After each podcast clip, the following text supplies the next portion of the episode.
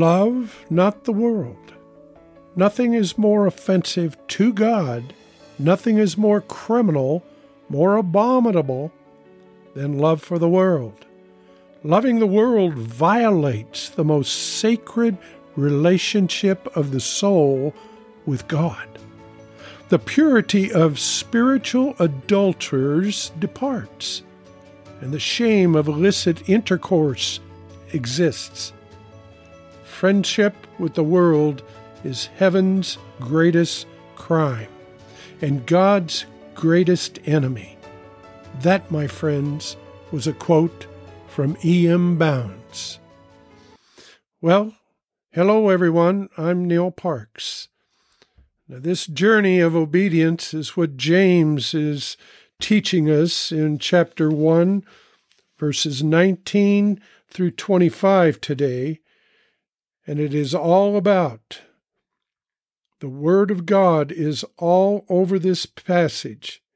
It referenced in verses 21, 22, 23, and 25, not to mention verse 18 from the previous episode. In verses 1 through 18, we tried to answer the question how do we respond to trials? Now, the question in this section is how do we respond to truth? The truth of God's Word based on James 1 19 through 25, there are qualities needed in trials.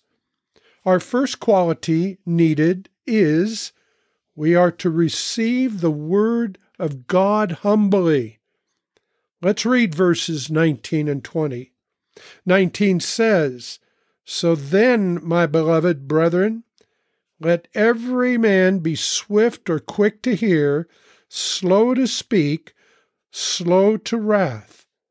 For the wrath of man does not produce the righteousness of God. Here, James is saying basically to hurry up and listen, but James also tells us to be quiet or slow to speak. Now, with that said, we must be humble as we approach the Word. Sadly, too many times we approach God's Word talking and not listening, don't we? Don't we often come to God's Word thinking, here's what I want it to say? don't we often come to God's Word looking to justify ourselves? Question mark.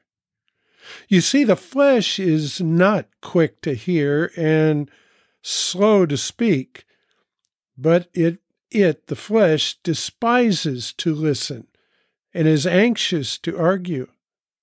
Now, we hear a verse like Luke chapter 12, verse 33, where it says, Sell your possessions and give to the poor. And we're already thinking, now, how do I get around this one?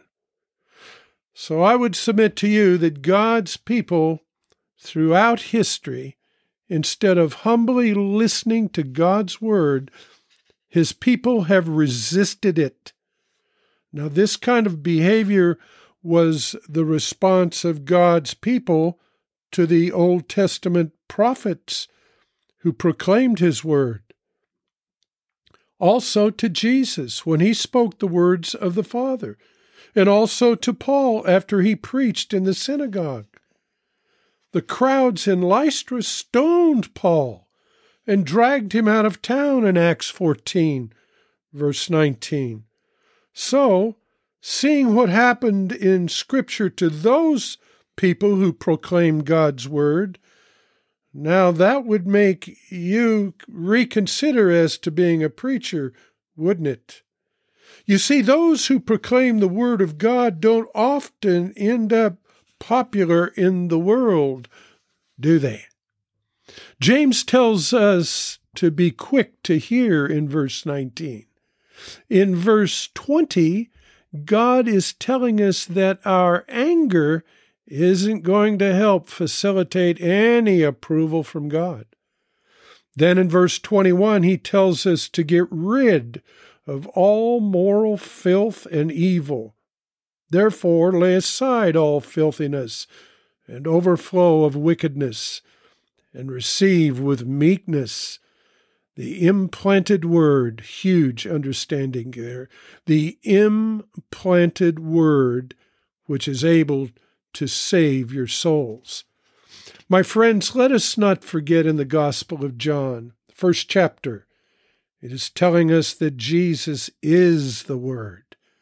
In the beginning was the Word, John says, and the Word was with God, and the Word was God.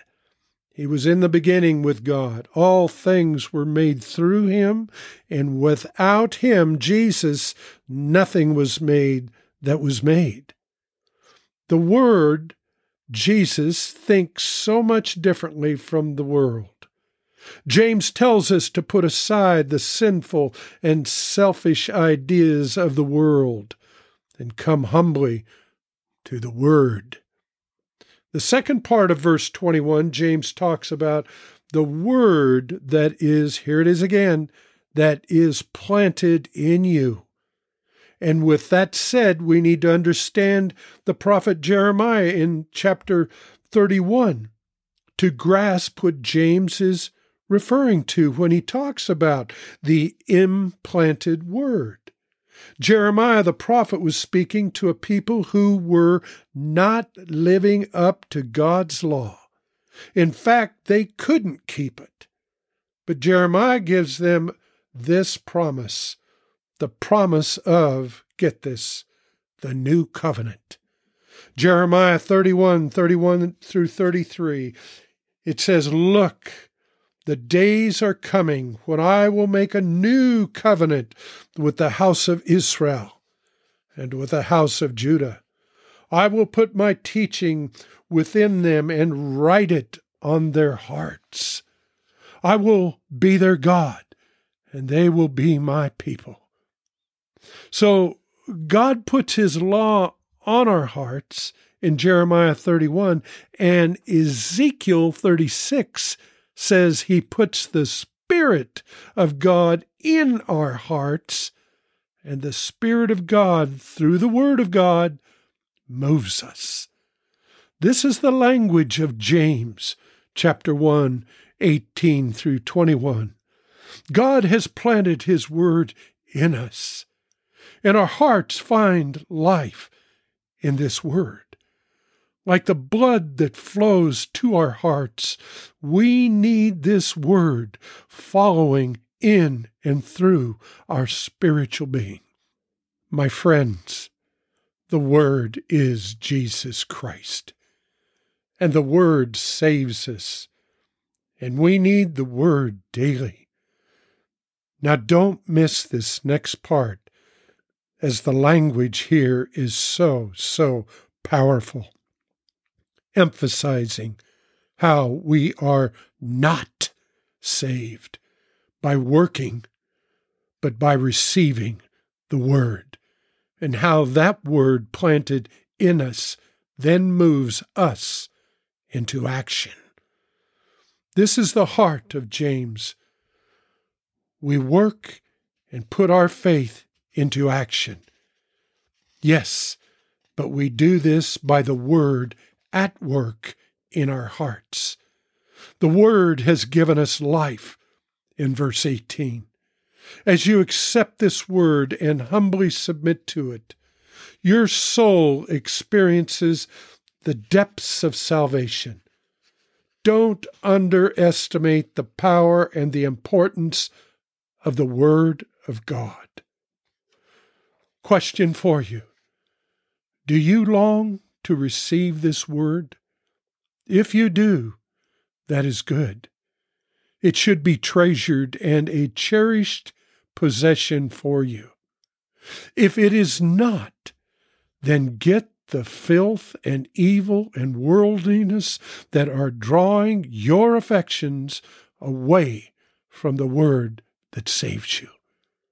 Most of all, receive the word humbly. I say, let's pray. Lord Jesus, we come before you humbly. We come from before you asking more of you and your word. We ask that you live in us. Father God, I pray that every listener here today loves not the world, because that is offensive to you. Lord, we just lift you up, wanting more of you. This is not a works thing. This is a loving thing. This is a, a thing that only you can provide. Your word in us moves us. This is not about works. This is about your word in us, and because it's in us, our faith works.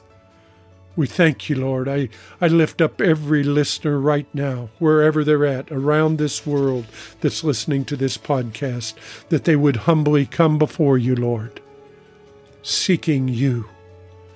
Lord, we do this in your precious, precious name, Jesus. Amen and amen.